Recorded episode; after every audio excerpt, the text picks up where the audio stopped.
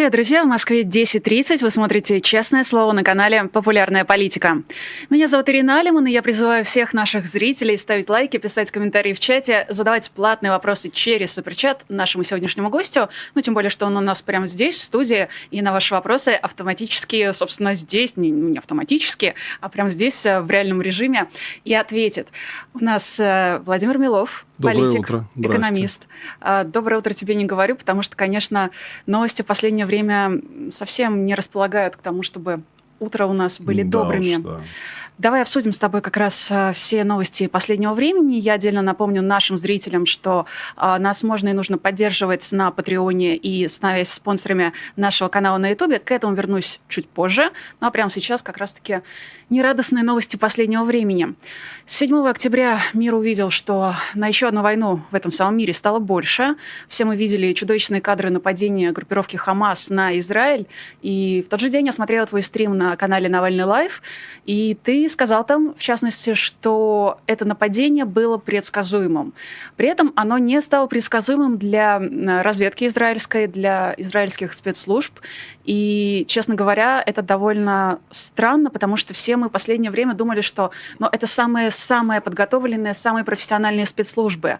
Кроме того, Нетаньяху, который, в принципе, в последнее время как раз предлагал израильтянам безопасность в обмен, видимо, на судебную реформу, он тоже как будто бы не был к этому повороту готов. Почему э, к этому повороту э, оказался, ну вот в таком плане готов ты, что увидел в этом, ну, некую предопределенность? Ох, тяжелый этот разговор. Э, Ты знаешь, не только все обсуждали, что это типа самая лучшая армия, самая лучшая разведка, но я вот видел э, на всяких международных форумах этих израильских военных, которые надували щеки постоянно. Они же еще таким менторским тоном европейцам, например, там, американцам говорят, вот вы тут что-то в песочнице возитесь, а мы вам можем реально объяснить, значит, как выстраивать оборону. Вот здесь э, я, к сожалению, хочу сказать, что вот этого всего ужаса, который мы видим, его просто не должно было быть. Просто не должно было быть. Потому что что такое? Тысячи боевиков. Хорошо, ну две тысячи. То есть это не то, что на Израиль напала какая-то современная, хорошо вооруженная армия. Это тысяча каких-то гамадрилов с парапланами, да, а, пе- перескакивали через границу. Это просто, ну, то есть остановить это дело, это э, там типа тренировка для там первых трех месяцев учебки в Цахале, да. Я, честно, я не могу понять, почему они это допустили. Они же больше двух суток не могли их выкурить из вот этих южных поселений, где вот они творили все, что хотели. Даже без слез просто невозможно открывать сейчас э, ленту. Поэтому это, конечно, epic fail.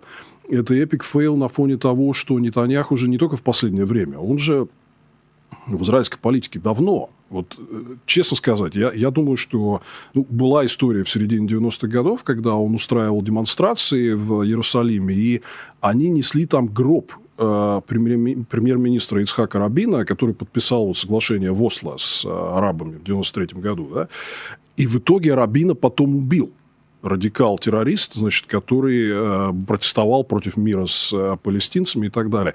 Если бы Рабин оставался премьером, если бы э, там соглашения в Осло выполнялись, окей, я знаю, что многим израильтянам они не нравятся, многим арабам тоже, но их можно было бы скорректировать там и так далее. Этого как бы вообще ничего не было. И вот движение против всего этого дела возглавлял э, Нетаньяху, который фактически открыто призывал к расправе над Рабином, который обещал, он говорил, это все леваки, нам э, мир с арабами не нужен, давайте я вам обеспечу безопасность. Ну и вот где вот эта безопасность? Да? Это вот это классика по Бенджамину Франклину а, ни свободы, ни безопасности. То есть, еще раз повторю, что, вот, э, что Хамас э, это абсолютно отмороженные люди, которые способны вот на все, это известно давно. Граница Израиля с Газой, извините, это не граница там Швейцарии с Лихтенштейном. Это должно охраняться так, чтобы там ни одна мышь просто не проскочила. да. Как так получилось, что тысячи боевиков просто свободно въехали, значит, устроили там трэш в десятках городов и поселений, убили такое количество людей жестоко, да? Э, Люди же тоже, они же не ожидали. Они же тоже думали, что они живут под железной защитой Цахала, там, Массада и так далее, да? Ну, то есть, это, конечно, фантастика. Я сейчас просто вот в эти дни там был как раз на всяких мероприятиях, у людей просто волосы встают дыбом от того, что такое в принципе могли допустить. Вот еще раз, нападение, допустим, какой-то крупной вооруженной регулярной армии на Израиль, это одно дело. Но через границу, которая должна быть самая охраняемая, просто тысячи боевиков э, проникают и творят, что хотят. Сорян, я вот до сих пор просто не могу понять. Поэтому, конечно, здесь разговор о том, кто за это отвечает, он нужен. К сожалению, придется сказать, ну, я считаю, необходимо сказать о жертвах. А, с начала субботнего нападения Хамаса а, известно о минимум 1200 а, жертвах. В их числе, насколько я понимаю, те 200 тел, которые были обнаружены вчера в кибуце Кфараза, там помимо прочего 40, ну, то есть в число этих 200 убитых входят 40 детей и младенцев.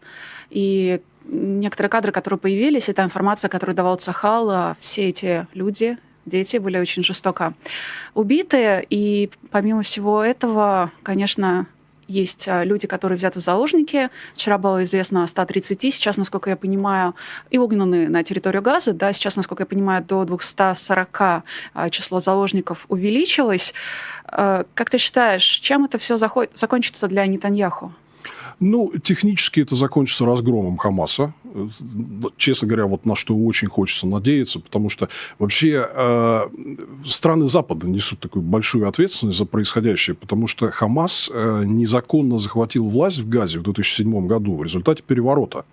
То есть они получили такое относительное большинство на выборах там, но не полное, и у них была коалиция такая народного единства с вот Фатхом, другая ветвь э, палестинской политики. Они в итоге Фатх выгнали, захватили власть силой летом 2007 года, и никто на это не среагировал. Ну, то есть, очевидное было дело, что вот за эти там 15 с лишним лет, кто такие Хамас, это очень хорошо известно всем, да.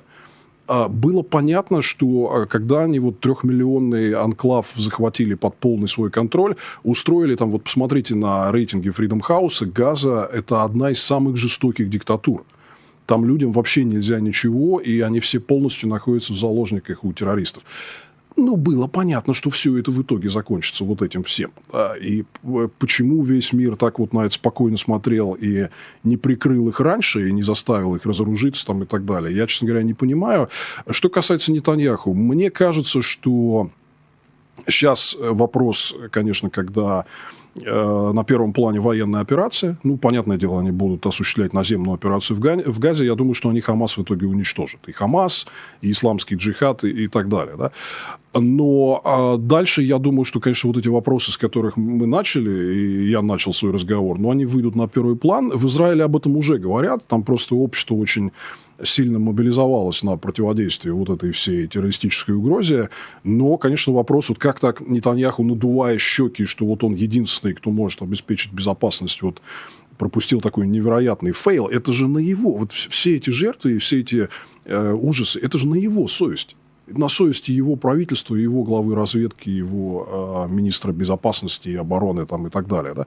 Вот. Э, я думаю, что разборка будет жесткая. Я не знаю, вот я тут вчера там, разговаривал с некоторыми европейцами, там, американцами, они считают, что его политическое будущее, на нем стоит крест после вот этой всей ситуации. Кстати, э, он же вот год назад после выборов э, э, в Кнессет, где они получили относительное большинство вот с э, ультраправыми союзниками, он так типа говорил презрительно об оппозиции, что все, вы теперь тут, значит, на свалку истории. Да? Сейчас он предложил оппозиции, у которой меньшинство, сформировать такое военное правительство национального единства. То есть пригласил их типа в кабинет понимает, что вот как бы дальше нести в одиночку ответственность за это все не очень хочется. Но, тем не менее, ну вот это просто еще один урок, э, что когда вы э, доверяетесь вот этим а, ультраправым демагогам и радикалам, вы не получаете ни свободы, ни безопасности, получаете вот эту судебную реформу, которая, кстати, вот э, все эти протесты против судебной реформы привели к ослаблению израильской армии. Потому что очень многие люди отказывались вот служить в знак протеста. Был конфликт у Нетаньяху с его собственным министром обороны, который был против. Да? Ну вот как бы ни свободы, ни безопасности, вот такой вот урок. Здесь в этом смысле террористы из Хамас – это понятное такое зло, но оно давно известно. Его давно надо было прикрыть, да. А то, что вот пропустили такой удар, ну, я до сих пор, вот просто у меня в голове это дело не укладывается. А давай поговорим еще о левых, а, потому что вновь возник вот этот дискурс, а, где левые, очевидно, поддерживают, э, как будто бы не разделяя палестинцев и террористов из Хамаса, как будто бы поддерживают этот самый терроризм в пику, а, наверное, чудовищному капитализму. И причем э, делают это не только какие-то левые представители, не знаю, какая-нибудь э, специфическая молодежь из всевозможных СМИ, я тут имею имею в виду Доксо. Не хочется их отдельно пинать, но это такой штрих к портрету. Но поддерживают также на уровне правозащиты. Human Rights Watch а, вчера заявил, что а, Израиль не может, а, ну, то есть, что Израиль поступает неправильно, когда буквально газу берет в осаду, отключаем электричество, воду и так далее. И Жозеп Барель заявил, что отдельное решение Израиля противоречит международному праву. Можешь ли ты, пожалуйста, объяснить, почему Израиль, на который напали и чьих граждан убивают, очень жестоким способом, почему его критикуют за его, собственно, решение, которое он сейчас принимает, э, вводя ту же самую осаду? Ну, слушай, здесь несколько пластов есть, и о них надо всех серьезно поговорить. Первое – это вот история, что в целом а, вот люди, например, из европейской культуры, которые вот пропитаны духом там, европейского образа жизни, там, европейских конвенций, им как бы довольно сложно, в принципе, понять реалии, того, что происходит на Ближнем Востоке. Потому что там обстановка совсем другая. И, ну вот, ты видишь градус ненависти э, друг к другу. И вот даже и на снимках этих, и в соцсетях его там э, видно и так далее. То есть, в общем-то, это выглядит сейчас как такая война на взаимное уничтожение. Э, и Барели там, в общем, никто не спрашивает в этой ситуации. Да? Вот. А, понятное дело, что... Э, я, кстати, думаю, что это была цель террористов из Хамаса, они э, показным образом всем этим своим боевикам дали карт-бланш типа на любую жестокость, типа отвяжитесь, там, отморозьтесь, вот делайте все, что хотите, потому что они хотели спровоцировать Израиль а, на ковровые бомбардировки газы и удары, вне зависимости от того, там есть гражданское население или нет. А, они хотят добиться такого эффекта, что помнили последнее. Ты же понимаешь, да, что помнят последний всегда момент, да? И что вот сейчас поднимется вой из-за того, что Израиль бомбит всех, не разбирая, и будут говорить вот об этом, а не о том, что террористы из э, Хамаса натворили в первый день. Но это как бы реалии. Ну, то есть, вот э, арабо-израильский конфликт, он такой, что вот, вот стороны ведут себя вот так. Эти, значит, кусаются, а Израиль там отвечает. Да? Поэтому э, понятное дело, что все люди, которые реально занимаются там, правами человека, защитой гражданского населения и соблюдением там, всех этих Женевских конвенций, ну, они просто на ушах стоят, потому что вот, ну, обе стороны делают вещи, которые как бы выходят э, за рамки, но реалистично надо понимать, что когда Хамас э, начал э, вот 7 числа творить вот эти все ужасы, ну, примерно понятно, какой будет ответ. То есть здесь можно вот там возмущаться, хлопать крыльями. Ну, а что? Ну, вот ну, террористы напали, вот совершили все эти зверства. Понятно, что Израиль здесь будет отвечать. Хорошо это? Э, я думаю, что нет. Но здесь просто надо понимать логику, как вот развивались эти все государства и образования, там, всю эту историю. Здесь вот ну, не может быть по-другому. Это вот теперь нам остается только здесь э, роль наблюдателей. А что касается леваков, они, к сожалению, выступали очень э, долго таким идеологическим прикрытием для всех этих уродов, да. Мне ужасно больно, например, мой кумир э, всей моей жизни Роджер Уотерс, э, сооснователь Пинк Флойда, он вот тоже вот на этой стороне, да он везде, как бы на всех концертах своих всегда произносил пламенную речь против Израиля и фактически оправдывая вот этих всех э, террористов там, э, и так далее. Ну, здесь, э, понимаешь, вот э, проблемы пошли тогда, когда развалились э, вот эти соглашения в Осло. То есть соглашения 70-х годов в Кэмп-Дэвиде с Египтом живы до сих пор. И вот это показывает нам пример. Израиль с Египтом же были страшные враги. То есть, вот эта война судного дня 50 э, лет назад, с которой все сравнивают, же Египет напал, да? И это все закончилось. То есть, это возможно. Мирные долгосрочные договоренности, которые живут сквозь годы, несмотря на взаимную нелюбовь, это возможно. Да? Но вот э, похожие соглашения в Осло 93 -го года с палестинцами были развалены развалины под лозунгами как раз того, что, значит, к черту э, все эти там сопли, слюни и мирные переговоры, я вам тут обеспечу вот такую хардовую безопасность имени товарища Нетаньяху, да, И вот мы видим, чем, а, чем это заканчивается. Что касается леваков, надо об этом говорить. Надо об этом говорить. Потому что вот это все левачество – это остатки а, борьбы тоталитарных идеологий э, из кошмарного 20 века, да, когда считалось нормой, что ради какой-то цели можно совершать вот всякие такие ужасные преступления. Ну, у мирового левого коммунистического движения у него терроризм вообще лежал в основе еще с 19 века. Это, то есть для них это как бы не проблема. Ради светлого коммунистического будущего можно, значит, типа убивать э, женщин и детей. Надо об этом говорить. Но я все время еще раз подчеркиваю, что э, здесь ситуация, она гораздо более сложная. И вот проблема была в том, что в том же Израиле, и не только в Израиле, но в целом в мировой политике, крайне правые круги в последние пару десятков лет играли гораздо более важную роль, чем вот эти леваки. Леваки все-таки, они фрики, но они после краха СССР отошли реально на второй план. Влияния большого они на мировую политику не оказывают. А вот это вот, это как бы другая часть той же монеты, только вот с, с другого фланга. А, ты знаешь, мне хочется, с одной стороны, дать штрих портрету со стороны Египта. Насколько я понимаю, Египет, по крайней мере, сейчас заявляет о том, что он предупреждал о том, что возможен прорыв а, на границе с сектором Газа, как раз а, Хамас может напасть на Израиль. Ну, это те заявления, которые он делает сейчас. Но и кроме того, Израиль обращался к палестинцам, к жителям, мирным жителям сектора Газа, для того, чтобы еще начиная там с вчерашнего дня листовки, сообщения там в соцсетях о том, чтобы те покидали покидали сектор Газа, и причем переходили границу, в, ну, то есть переходили в Египет как раз на КПП, где э, сектор Газа граничит э, с Египтом. А Египет не очень хочет их брать, я так понимаю, да? А, ну, как-то мало кто, судя по всему, э, изъявляет желание. У Египта тоже очень сложные отношения с Газой, и в целом, кстати говоря, Египет был тоже крайне недоволен тем, что а, в последнее время там вот э, так расцвел этот как бы вседозволенность Они, по-моему, еще с 2005 года не особо, да, 2003-2005 да, да, годы, да, да. собственно, когда Израиль а, оставил территорию Газы и когда позволил там пройти выборам, на которых Хамас как раз-таки победил, Египет тогда, по-моему, тоже не особо... Не особо, и как раз было видно даже по карте вот этих выборов. Он так вот, знаешь, здесь сейчас много всяких э, оттенков, оценков э, я бы очень осторожно говорил. Хамас относительно победил. Mm-hmm. То есть они все-таки 44% набрали тогда а, на выборах. И если посмотреть на карту, то вот эти вот районы, которые граничат с Египтом в Газе, там как раз выиграл Фатх. То есть Хамас победил вот на тех территориях, которые э, там прилегают э, к югу Израиля и где наибольшее напряжение. Но у Египта очень сложные отношения с Газой. Они, конечно, сейчас не хотят, чтобы хлынул к ним вот этот весь поток среди которого тоже будет огромное количество террористов, которые э, прячутся от возмездия. И э, Египет все-таки понимает, что вот эти 50 лет мира с Израилем – это огромное достижение.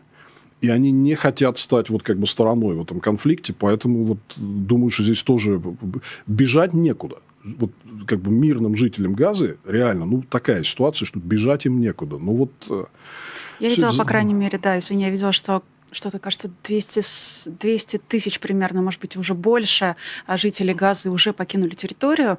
Но возвращаясь а, концептуально, наверное, к там, предыдущему вопросу, а ты можешь объяснить на примере и мною тоже любимого Роджера Уотерса, как можно одновременно поддерживать Украину, на которую напала Россия, ну, путинская Россия а, в прошлом году, и Хамас, Слушай, а Уотерс не поддерживает Украину как раз. Уотерс... А разве Pink Floyd не выступали а, в, с, вот. с флагом? Подожди, фанаты, Уотерс откололся. Смотри, фанаты Pink Floyd делятся на две категории. Gilmore people и Waters people. Да? Вот Дэвид Гилмор, э, которого я, в принципе, считаю таким реальным мотором и создателем вот музыкального контекста, он сразу, они же Pink Floyd впервые выпустили а, новый сингл вот с Андреем Хловняком. Да, да, да, начале и войны. они поддержали Украину. А Уотерс, Уотерс это известный отморозок. Он э, поддерживал Башара Асада, и типа говорил, что все вот эти вот рассказы о его кровавых преступлениях это все фейки, да.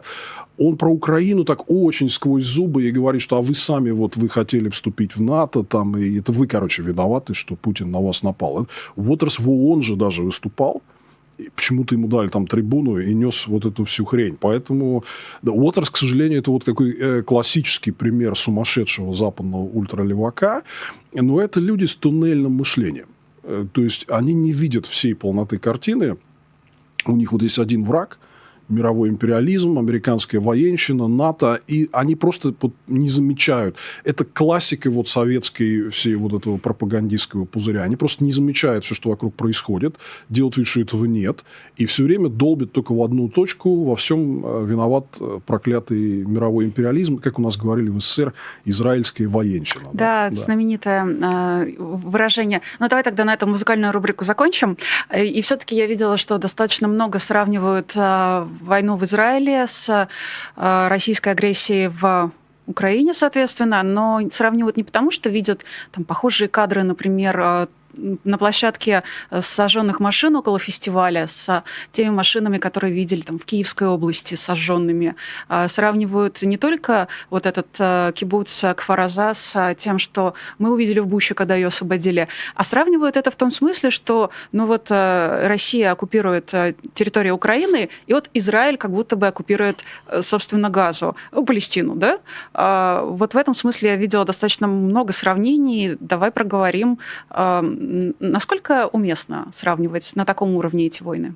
А сравнивать надо не схематично, где кто контролирует какую территорию, а я предложу другую плоскость для сравнения. Вот мы видим сейчас, э, Россия напала на Украину, Азербайджан напал на Карабах, Газа напал на Израиль. Кто напал первый, да?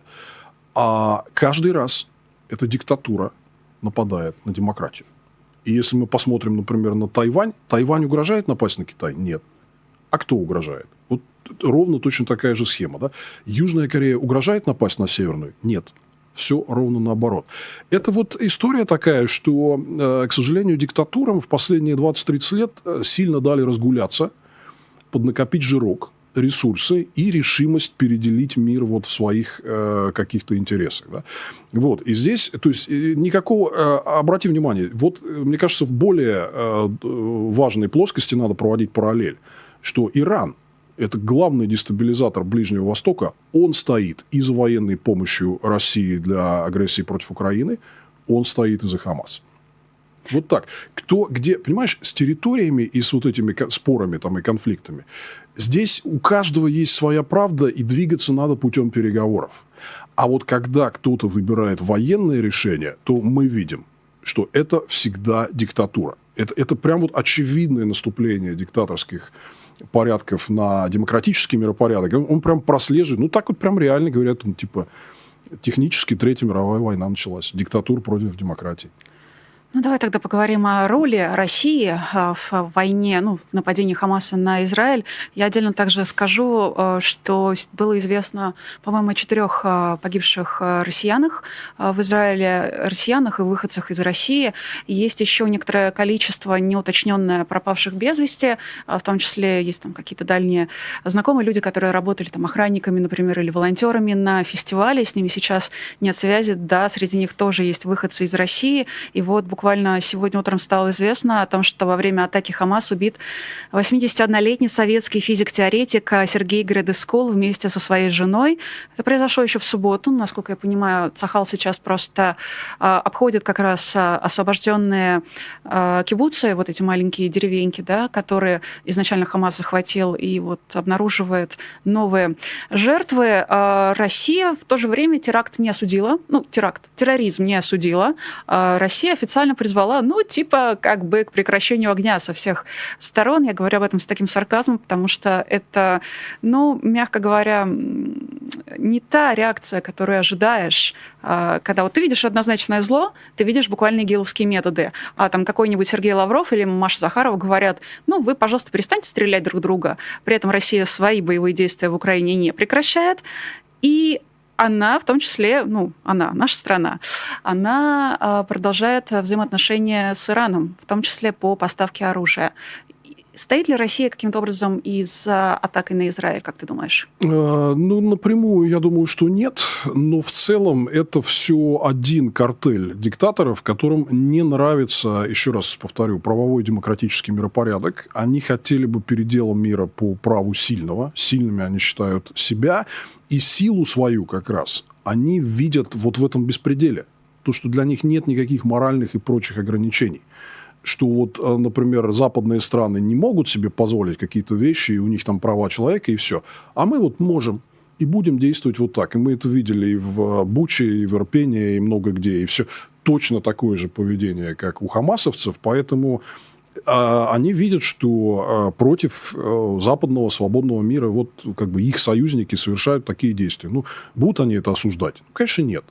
Понятное дело, что Иран сейчас это один из немногих таких прямых, в том числе и военных союзников Путина. Да?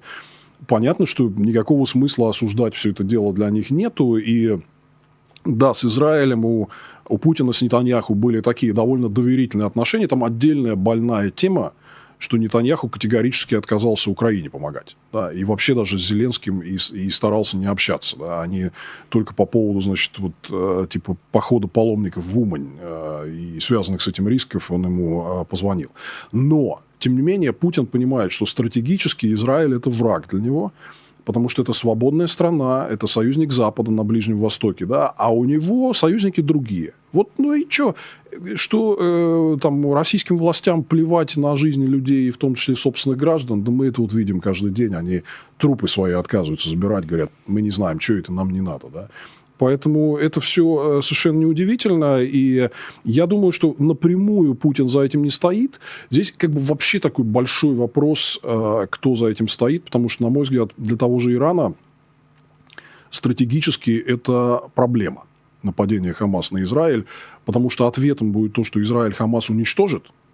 И вот вчера еще у Израиля был такой заметный союзник, который раскачивал ситуацию, а завтра его как бы не будет. И да, там будет критика, что Израиль там все разбомбил и убил мир, мирных граждан, но вот союзника больше не будет. Да? То есть здесь вот вопрос, что Иран от этого выиграл, это такой большой-большой э, вопрос. Поэтому, э, не знаю, у меня ощущение, что это во многом просто была вот реакция такая фола последней надежды, потому что шло вот это соглашение о примирении Израиля с Саудовской Аравией, и это фактически во многом для Хамаса означало вот начало конца. Поэтому они решили просто вот здесь уже там а, отморозиться и пойти в банк да. Э, кто за этим конкретно стоял, сейчас очень сложно сказать, но выглядит вот реально как проигрышная для них операция, ну, такая суицидная, в общем-то, да.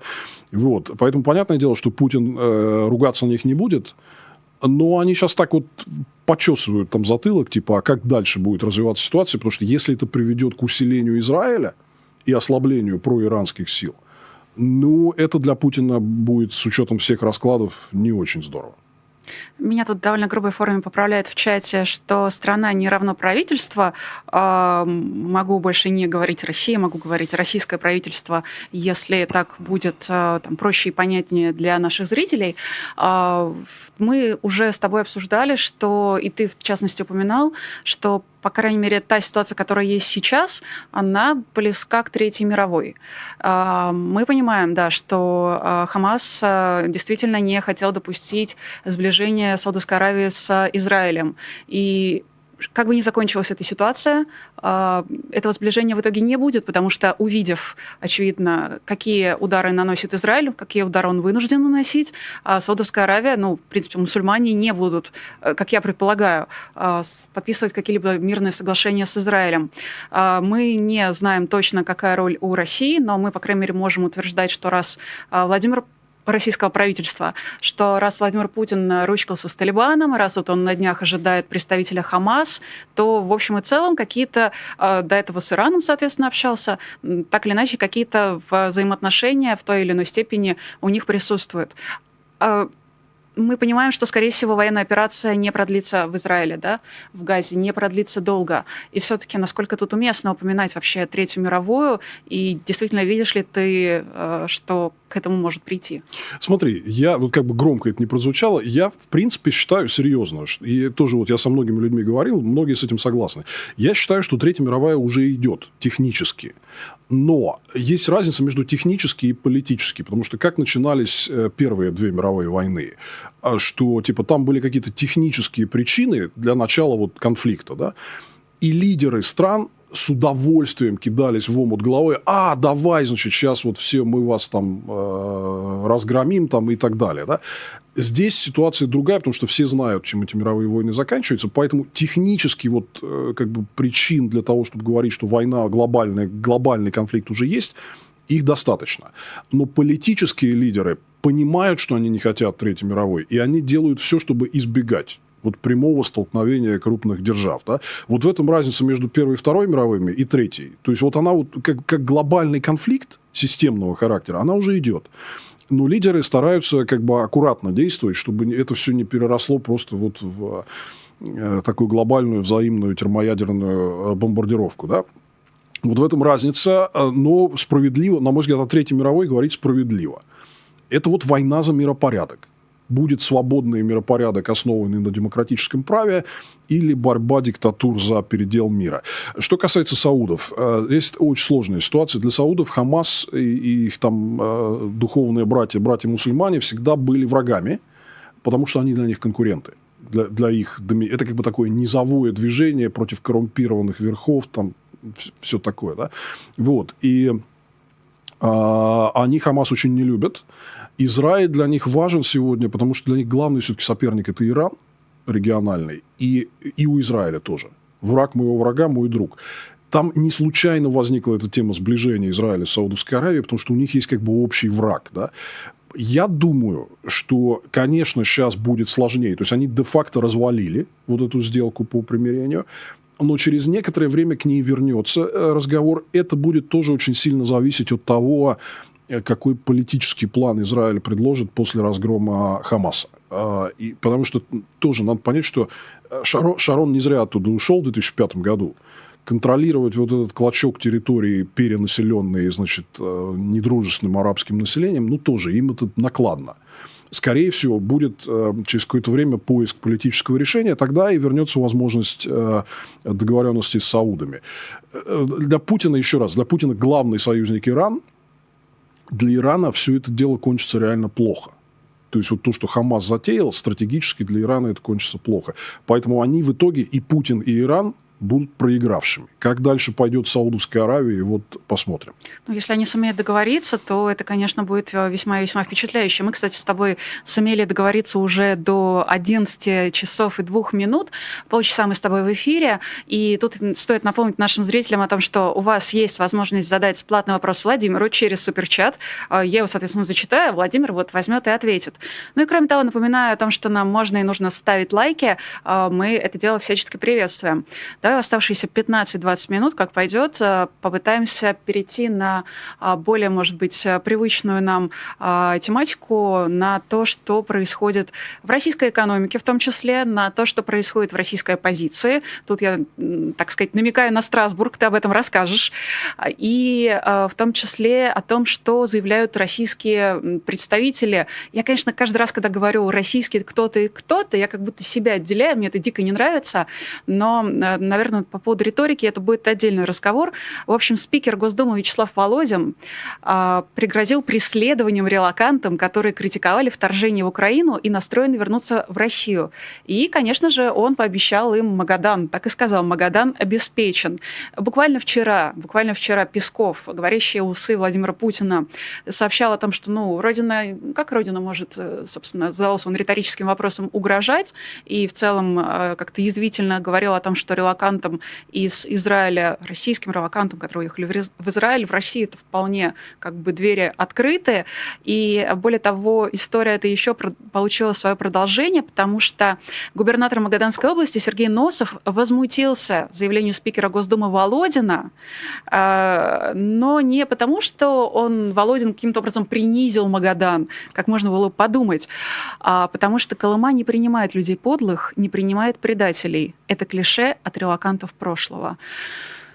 Как ты оцениваешь эту риторику? Ну, во-первых, вот возвращаясь к разговору про э, страну и людей, э, надо действительно все время повторять, это не проблема, я тоже забываю иногда, да, но надо все время повторять, что наша страна захвачена бандитами, захвачена мафией, которую никто не уполномочивал э, э, осуществлять власть от имени народа. У меня вот самое популярное видео на канале, почти 4 миллиона просмотров, это вот про этот совбез, который фактически стал таким сейчас военным кабинетом по управлению Россией, там никто никого никогда не выбирал. Это буквально вот в смысле слова самозванцы, какие-то самоназначенные люди. Да? Вот, посмотрите, я там это все объясняю.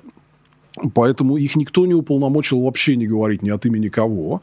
Но очень важный момент. То, что они начинают вот плескаться ядом а, в адрес релакантов, это значит, что мы им больно делаем. И это очень хорошо. Меня вот эти выступления Володина очень сильно радуют, потому что сам он никто, и звать его никак. Он просто посаженный Путиным андроид на свое место, чтобы кнопки жать и смотреть, чтобы другие жали. Да?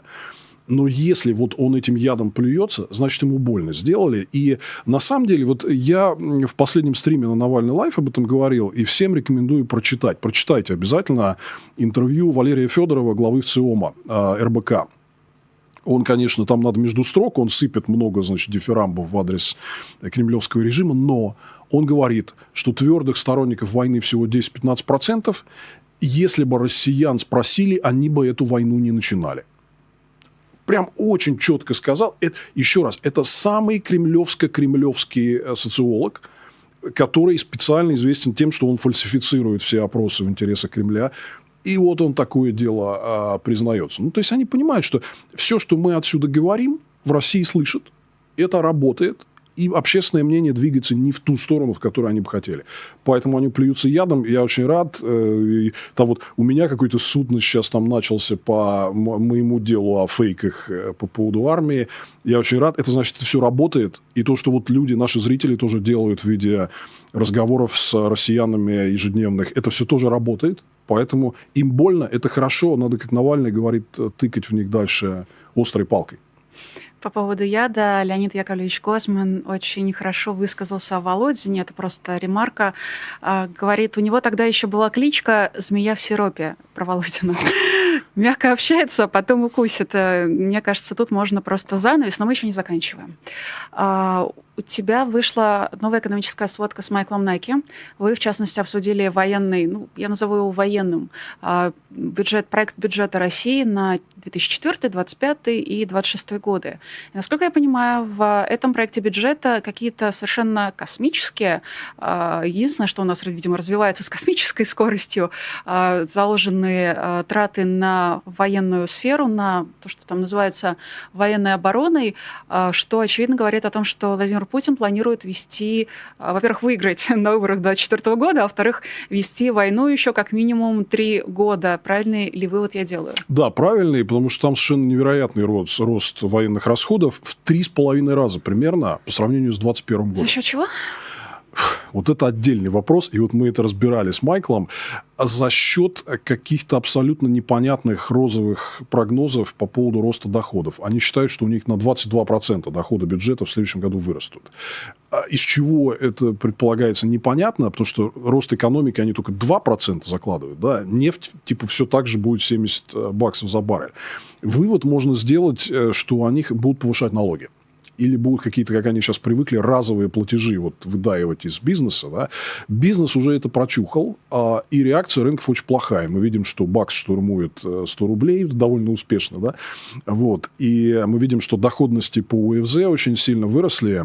Это что значит? Э, когда дорожает обслуживание госдолга, это значит, что рынок не очень э, верит в экономическую политику правительства, да, готов ему дальше давать деньги в долг только под большую цену.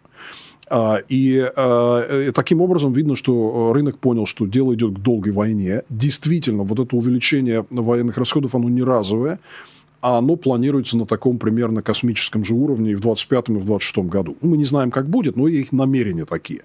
Вот. А, ну, бизнесу долгая война не нравится. Раз такое, значит, я думаю, что сигнал простой. Они будут сворачиваться и так было тяжело, но все многие купились на вот эти обещания, что мы сейчас перестроимся на Азию, там выйдем на новые рынки, зацветем. Ничего это не работает. Э, с таким объявленным долгосрочным раздутым военным бюджетом, значит, будет бесконечная война, бесконечные санкции. Значит, я думаю, что экономическая активность будет сворачиваться как реакция на это дело. Это, это такая классика. Это вот реально э, Российская империя. Я расскажу еще про это. Российская империя времен Первой мировой войны втянулись в долгую войну, кончился это огромным бюджетным и экономическим кризисом, ну и в итоге их вот снесли. Продолжение там, правда, совсем не э, радостное было, мягко говоря. Не сильно внушающее нам оптимизм, если проводить вот Это такие очень прямые интересная тема. параллели. А, давай тогда еще немного обсудим э, курсы валют. Учитывают ли при создании э, бюджета, при проектировании этого самого бюджета колебания курсов? Потому что, ну, доллар опять то 100 рублей, 101, 102, а то там чуть менее 100. Ну, то есть эти колебания, они заметны, и насколько их там учитывают, я не знаю, Силанов вот учитывает, например, как министр экономразвития? Да я смотрю, что у них нет понимания, что будет с курсом. То есть он от них отвязался просто и живет своей жизнью. Они закладывают типа 92-94. э, И мы вот, я не знаю, в сентябре там Орешкин, советник президента, говорил, что у нас будет скоро избыток валюты на рынке, рубль так укрепится, так укрепится. Это вот на публику все говорилось, можете вот погуглить.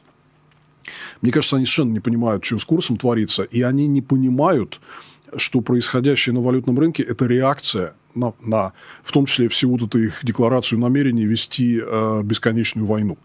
Вот, поэтому, э, ну, что для бюджета? Для бюджета э, курс, он, он, как бы, когда он ослабляется, он несет и плюсы, да, то есть, э, соответственно, их расходы обесцениваются, но он несет э, в том числе и минусы. Поэтому Мне кажется, что курсовая тема для бюджета, она скорее такая параллельная по касательной, а вот главная история, что э, декларация намерений вести долгую войну придет к сворачиванию экономической активности.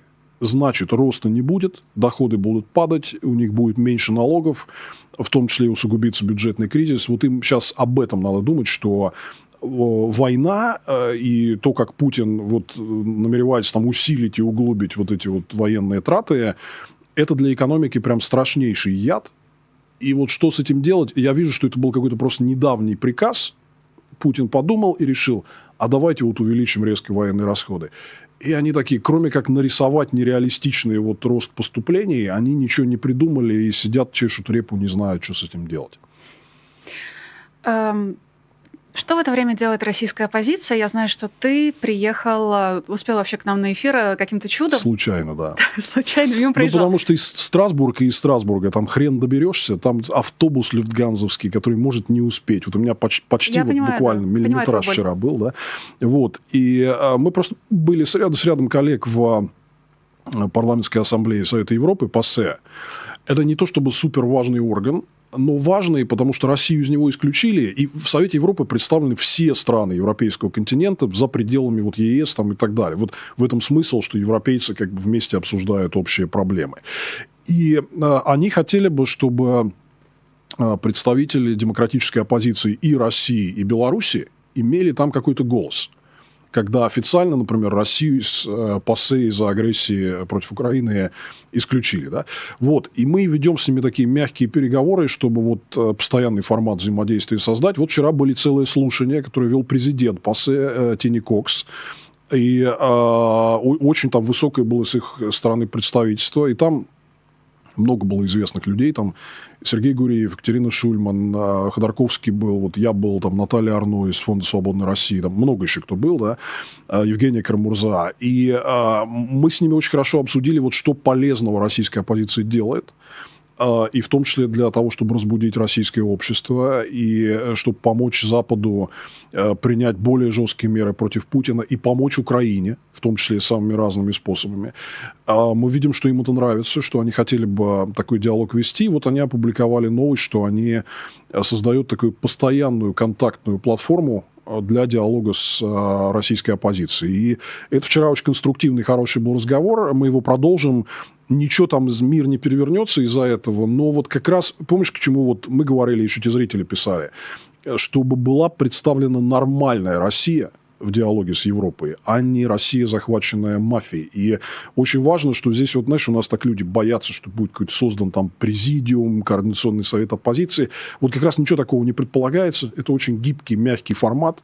Там есть разные люди какие-то, они будут ротироваться и, и так далее. А, поэтому здесь вот, если кто боится, что там кто-то пытается создать какое-то политбюро, вот как раз об этом речь не идет, а, но речь идет о постоянном диалоге с Э, россиянами, которые против войны, против Путина и за демократию. Ну, причем, насколько я понимаю, это не первая дискуссия в похожем составе. Вместе с Екатериной Шульман, Сергеем Алексашенко у вас как раз была онлайн-дискуссия на платформе Вашингтонского института современных мировых проблем. Я на него подписана на английском, э, поэтому мне требуется э, время, чтобы его перевести. И причем эта дискуссия как раз называлась «Российская позиция в изгнании».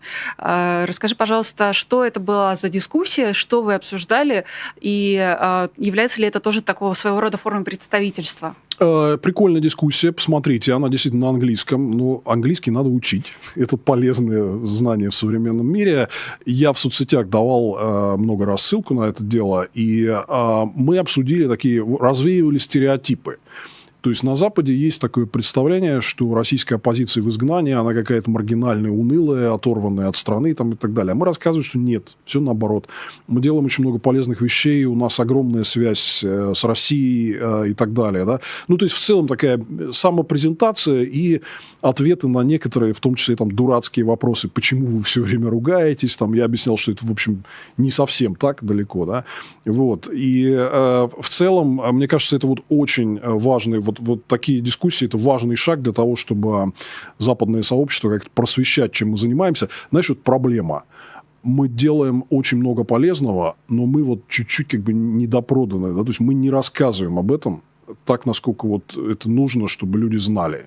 Я считаю, что надо вот какие-то меры в этом плане принять, потому что, э, ну, есть много людей, которые не понимают, чем мы занимаемся. Кстати, вчера в ПАСЕ, там, например, это было видно – там, украинская делегация нам такой жесткий вопрос задала, а что вы вообще делаете?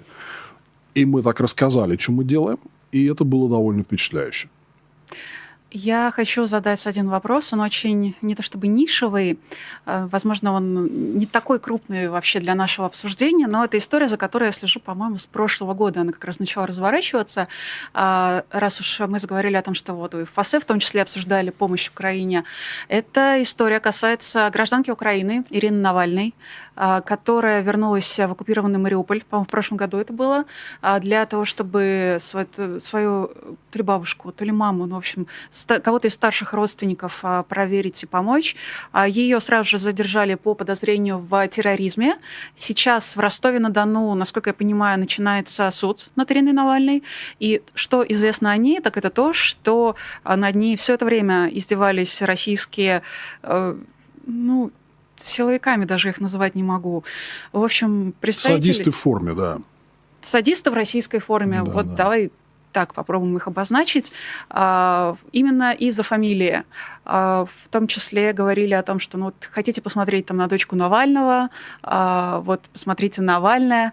И я даже помню, что в прошлом году, по-моему, даже Алексей писал о том, что ему сообщили о том, что в, где-то в Киевской области убили человека из-за да, фамилии да, да. Навальный, то есть это какие-то очень дальние родственники. Паспорт посмотрели и сразу расстреляли. Да, да, была вот эта история тоже, да. А что тут можно сделать? Можно ли тут что-то сделать? И если мы знаем, что Алексея над ним издеваются, над остальными, в принципе, политзеками, потому что, ну, буквально разве что не Путин сам дает этот приказ, то кто отдает приказ над украинцами, у которых вдруг внезапно фамилия Навальный, вот так издеваться? Слушай, я думаю, что вот не, не то, что дают приказ издеваться, а дают приказ, как вот э, руководители Хамас своим боевикам, они говорят, типа, у вас жизнь не очень хорошая, там денег не очень много, да, но зато вы можете вот оторваться на израильтянах, да, вы, вы их ненавидите, вот делайте все, что, значит, можно. Точно такая же здесь ситуация, что вот эти все э, российские деятели в форме, военные преступники, да, на, у них жизнь не сахар. Э, их все время начальство дрючит по голове, да, они нормально там, у них нет нормального заработка, они нормально не едят, не спят, все время находятся в жутком стрессе. Но зато им говорят, вот оторвитесь на, на украинцах. Это может быть не связано с фамилией Навальный, а может быть просто с чем-то другим. А может просто вот э, потому что они э, жители, э, мирные жители украинских территорий, беззащитные, безоружные. Это, кстати, тот же паттерн поведения, что и у хамасовцев. В Израиле. Абсолютно. Вот одинаково. Что эти, что те делают э, примерно такие же вещи. Что мы можем сделать? Э, рассказывать подробно об этом, потому что до сих пор огромное количество людей, например, на Западе, вот почему в том числе вот этот вопрос э, типа о снижении поддержки Украины сейчас висит, да, они считают, что это просто какой-то обычный пограничный конфликт. Они реально не понимают, что это борьба добра со злом борьба людей, которые просто хотят спокойно жить на своей земле, просто против вот этого вот химически чистого агрессивного зла. Да? Многие не понимают, не хотят в это вникать. Надо им это рассказывать. Вот э, весь мир должен о таких вещах знать, и тогда, в том числе, и поддержка Украины будет сильнее, и тогда это может все быстрее закончиться. Ну, ты знаешь, как бы мы не ругали ООН, а тут вот, например, Россия не смогла вернуться в Совет ООН по правам человека, не проголосовали за нее достаточное количество стран-участниц, и тот же ООН, э, та же ООН делает э, большие доклады, регулярно их обновляет по подтвержденным э, данным о числе погибших мирных жителей Украины с начала российского вторжения. Я не видела, чтобы они обновляли данные по числу жертв среди военных. Ну, как бы Украина тоже об этом не то чтобы открыто говорит, говорит. Вот. Но, по крайней мере, по числу погибших среди мирных, убитых среди мирных жителей, он данные обновляет. Он также недавно делал доклад о числе ну, тех подтвержденных случаях сексуализированного насилия в отношении украинцев а, со стороны а, садистов в российской военной форме. И хочется как-то тыкать вот буквально лицом в эти доклады от ООН, от официального органа. Но в смысле приграничный конфликт это не приграничный конфликт? Да, и э, надо сказать, что... Не, вот я как раз не из тех, кто там любит ругать ООН. Это такие у нас горячие головы, которые ищут все время волшебную кнопку, как все кошмар весь прекратить. Вот почему ООН не может просто это все взять и прекратить? Ну, и не для этого. Не так международные дипломатические процессы устроены. Много чего делают. Например, в ООН был большой доклад, в том числе э, очень резкий, про ситуацию с правами человека в России, где все вещи с трибуны назвали своими именами, и э, путинская власть там очень сильно плевалась на это дело дело. Поэтому делается это все, надо делать больше, в том числе и в своих странах. Вот э, многие спрашивают, вот мы типа уехали, и что нам делать? Рассказывайте вот про эти зверства. Не только Хамас в Израиле это творит. Это творит Путин в Украине то же самое. Люди должны об этом знать. И, кстати, Путин очень хотел бы сейчас, чтобы на фоне э, конфликта между Израилем и Газой а вот это все ушло на второй план. Нельзя этого допускать. Рассказывайте об этом. Это вот то, что мы можем сделать для того, чтобы изменить общественное мнение на Западе и э, поддержку Украины усилить. Остается у нас с тобой, ну, наверное, минут 5-6, а, но за это время, я думаю, ты успеешь ответить на платные вопросы, которые пришли от наших зрителей. А, первый вопрос зачитаю. А, реакция Ливана и Ирана на заявление Байдена вчера и прибытие к берегам Израиля авианосной группы. Думаете, обделались или делают вид? Непонятно, как они себя будут вести. Еще раз, э, вот шансов у э, Хамаса, Хизболлы и Ирана в данной ситуации против Израиля нет. Это надо понимать. Для чего американцы прислали э, авианосную группу? Чтобы противодействовать. Израиль очень много противоракет израсходовал на вот эти хамасовские, все, что они пускали. Да? А, и есть вероятность, что Хизболла с севера ударит э, ракетами и э, прочим. Да?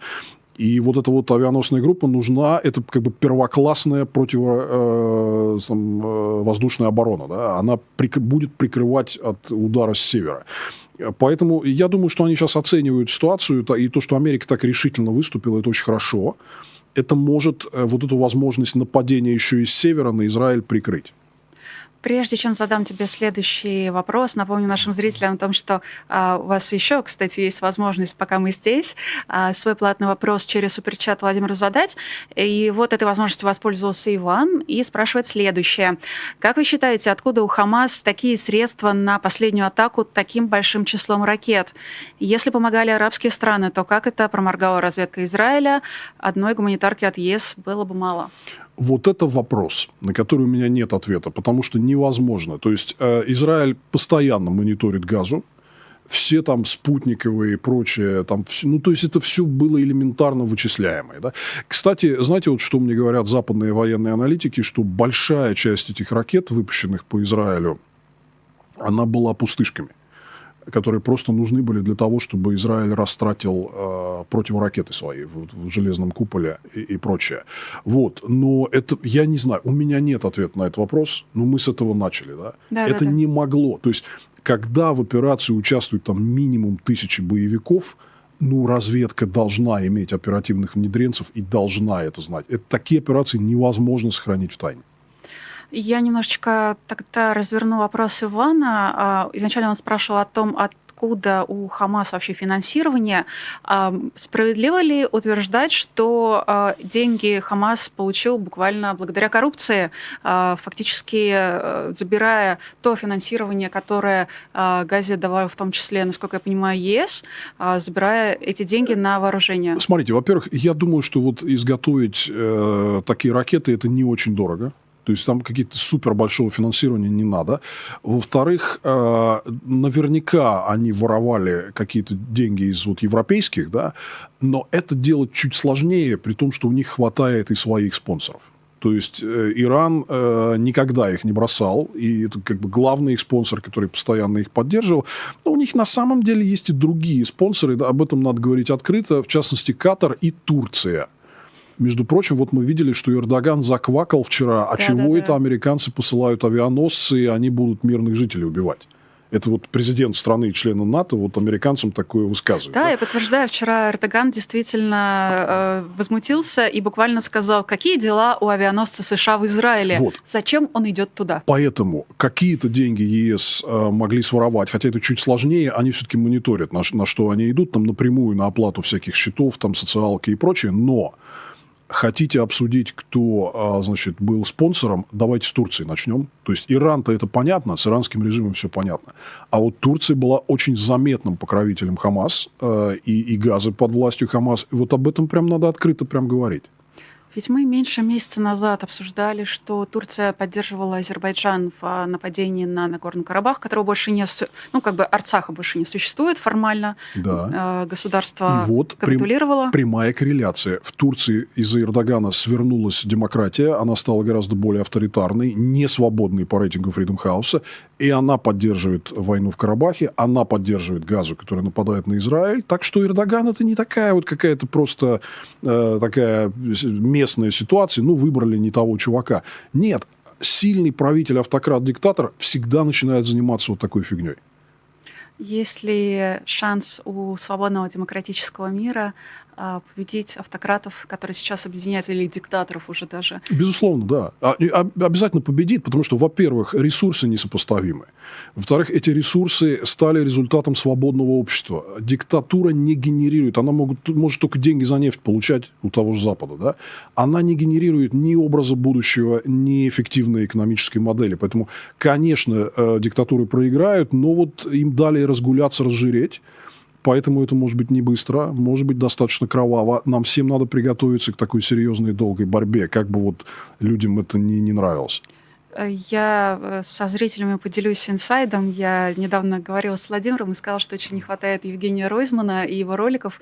А, в конце он всегда говорил, что все будет хорошо. В конце концов, все обязательно будет хорошо. Я твои слова перевожу сейчас именно таким образом, если ты не возражаешь. Будет, я за, но придется потерпеть. А, это реалистично, но вселяет надежду. И на том спасибо. Спасибо тебе большое, спасибо. что успел сегодня на эфир, а, что уделил сегодня нам время. Приходи, пожалуйста, еще. Всегда тебя ждем. И зрители тебя всегда, конечно же, тоже очень ждут. Спасибо. Спасибо. Напоминаю, что у нас а, в студии политик-экономист Владимир Милов. Напоминаю о том, что этому эфиру можно и нужно ставить лайки. Прямо сейчас я вижу, что лайков в три раза меньше, чем число зрителей в онлайне. Пожалуйста, давайте мы эти показатели показатели более-менее сравняем, но не для того, чтобы нас сразу стало в три раза меньше смотреть, а для того, чтобы лайков стало несколько побольше. Конечно, поддерживайте нас на Патреоне, у нас целых два честных слова, в редкие дни бывает и три, я вам тут, так сказать, подмигиваю, а, поэтому есть несколько поводов для того, чтобы нас а, поддерживать. А, для этого достаточно навести камеру смартфона на QR-код и перейти по ссылке на Patreon, начать поддерживать и видеть два, а то и три раза в день свое имя, свой никнейм, какой какой-нибудь лозунг в свое сообщение целевое в бегущей строке, которая бежит внизу этого экрана. Я прощаюсь с вами до следующих эфиров и, и напоминаю, что еще сегодня в течение дня будет масса всего интересного, информационно важного и полезного на канале «Популярная политика», так что продолжайте смотреть наш канал и всем пока.